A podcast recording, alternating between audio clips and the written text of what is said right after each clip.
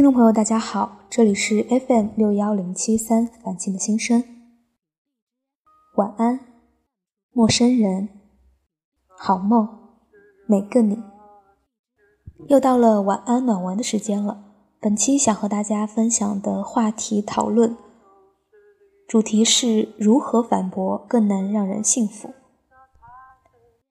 反驳其实是一种特殊的论证方式。我们要想反驳的让人信服，就需要用合理的论证方式来推翻对方所说的观点，以证明自己的正确性。因此，反驳的过程也是思考和逻辑推理的过程。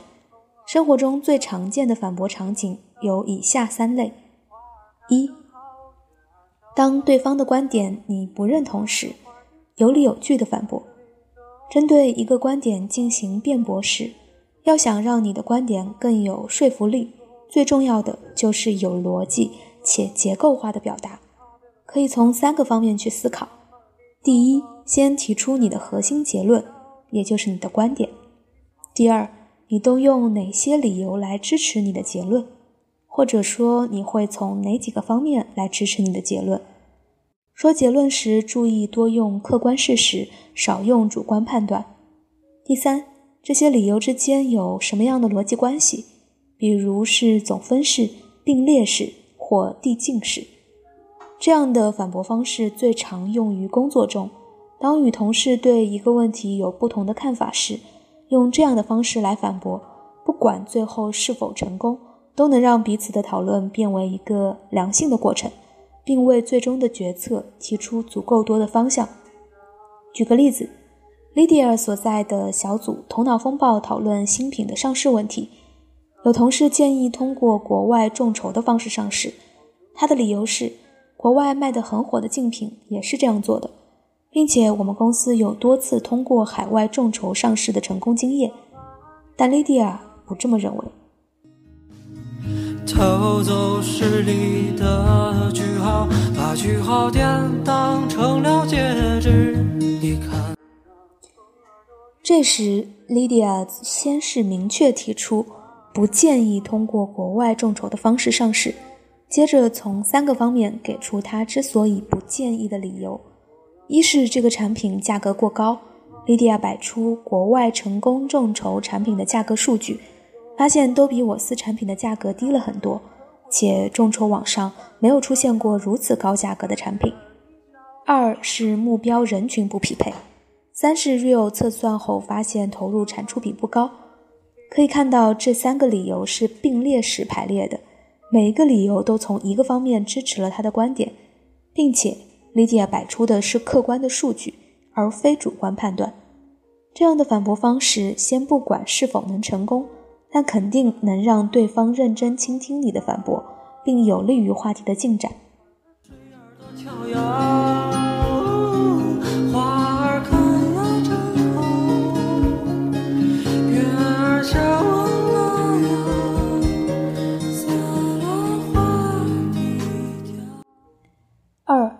对方逻辑有明显错误时，从错误处入手。有时候觉得别人说的明明没有道理，但又无力反驳，这通常是因为他们有逻辑谬误在诡辩。这时最好是先指出他的逻辑漏洞，再针对性的反驳。一归谬法反驳，比如有人聊天时喜欢把一个只是可能会发生的情况推向极致。举个例子。我和朋友说，周杰伦是我的偶像，我喜欢他十几年了。朋友听到后就开始批评追星这回事儿，说你看看现在的饭圈文化，多青少年为了追星花许多钱，还耽误学习，不能追星啊。这时可以用归谬法反驳。归谬法是说，先承认对方的观点是对的，然后根据这个观点，用正确的推理形式。自然地引申出一个明显荒谬的事实，这样一来，对方就知道他的观点是错误了。比如我回复：“按照你的意思，因为有人追星耽误学习，所以不要追星。这样的话，那有人吃鱼被鱼刺卡住，有生命危险，所以吃鱼是有生命危险的，不能吃鱼喽。又或者有人欠钱不还，反而怪你，不就是几百块钱吗？一直追着问至于吗？”这时就可以先承认对方的观点。对呀，不就是几百块钱吗？也没多少。再反问，你一直不还，至于吗？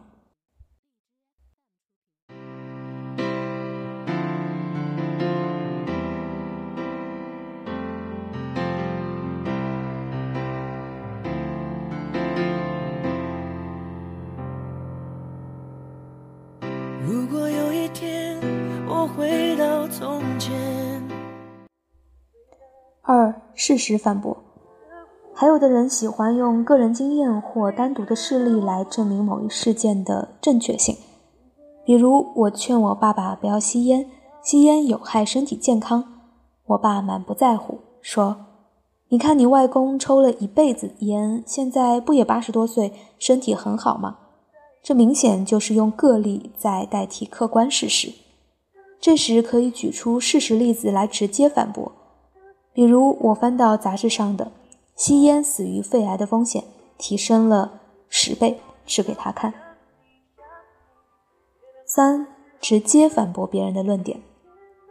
有的人不就事论事，你和他讲事实，他和你讲情感，这时可以直接反驳他的论点，把关注点。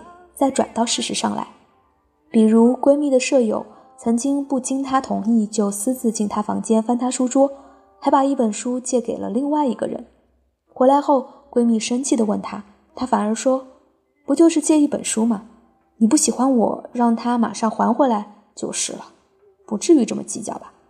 闺蜜说：“不是我要不要计较的问题，而是你不经同意私自进入别人房间，还乱动物品。”这个行为就是不应该的。我们是否还会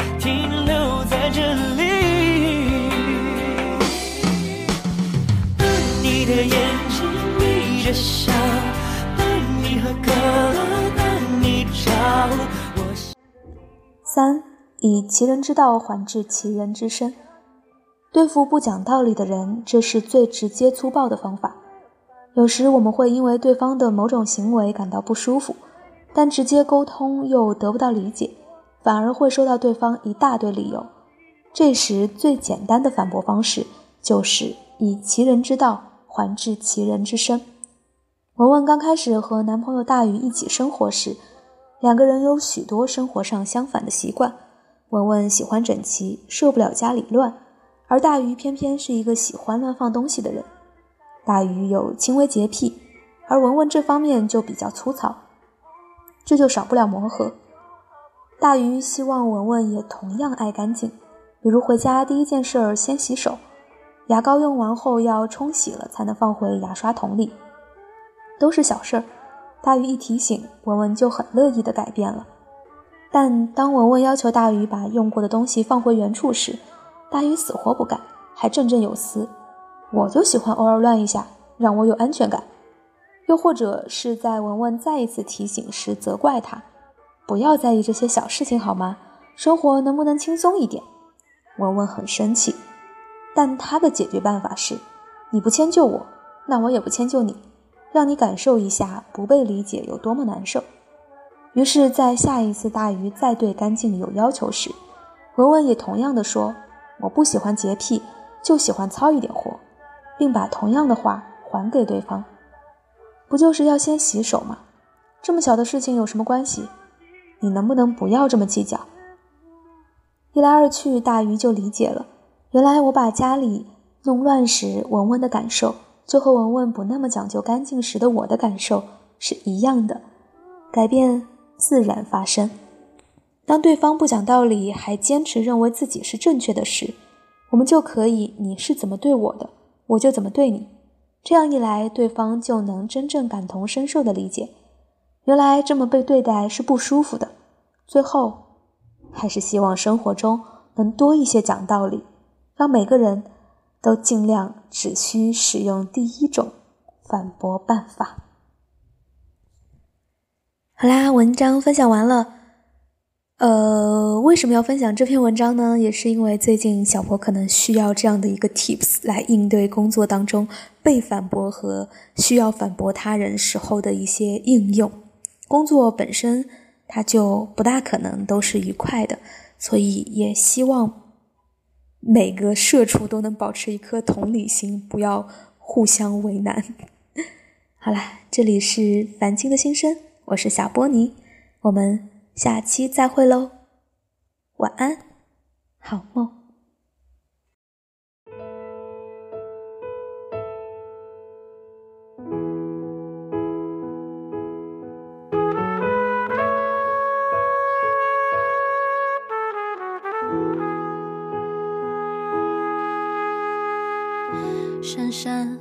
最近睡眠好吗？好久没跟你说说话。看到你签名里写着正能量的话，越活泼越难过吧，越洒脱越放不下。承认后情绪总反着表达。几杯荒唐以后，你说，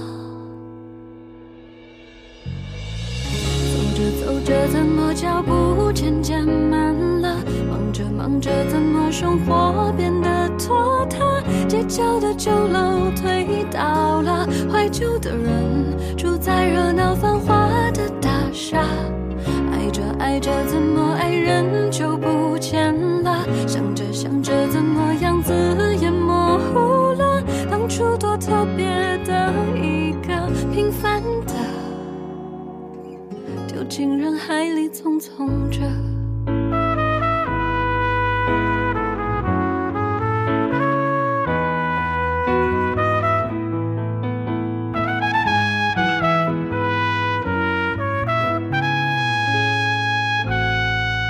珊珊，我们放下电话，今晚。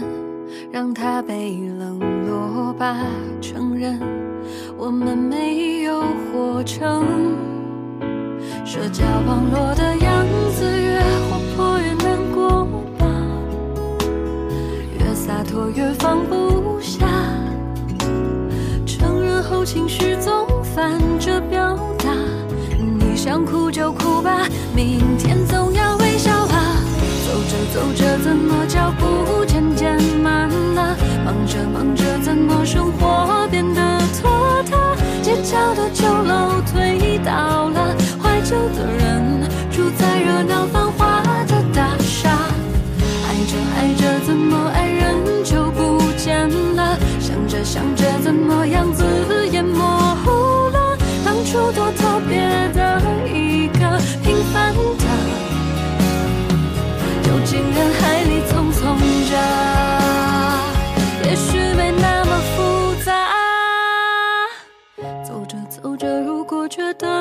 就停吧，忙着忙着迷失了，就安静一下。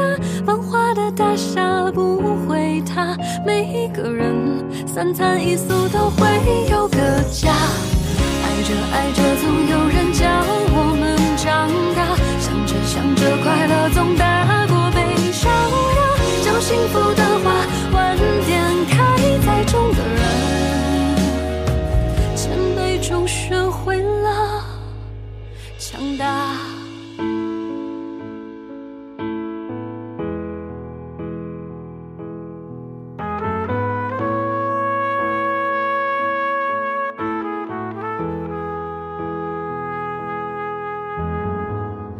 珊珊，最近睡眠好吗？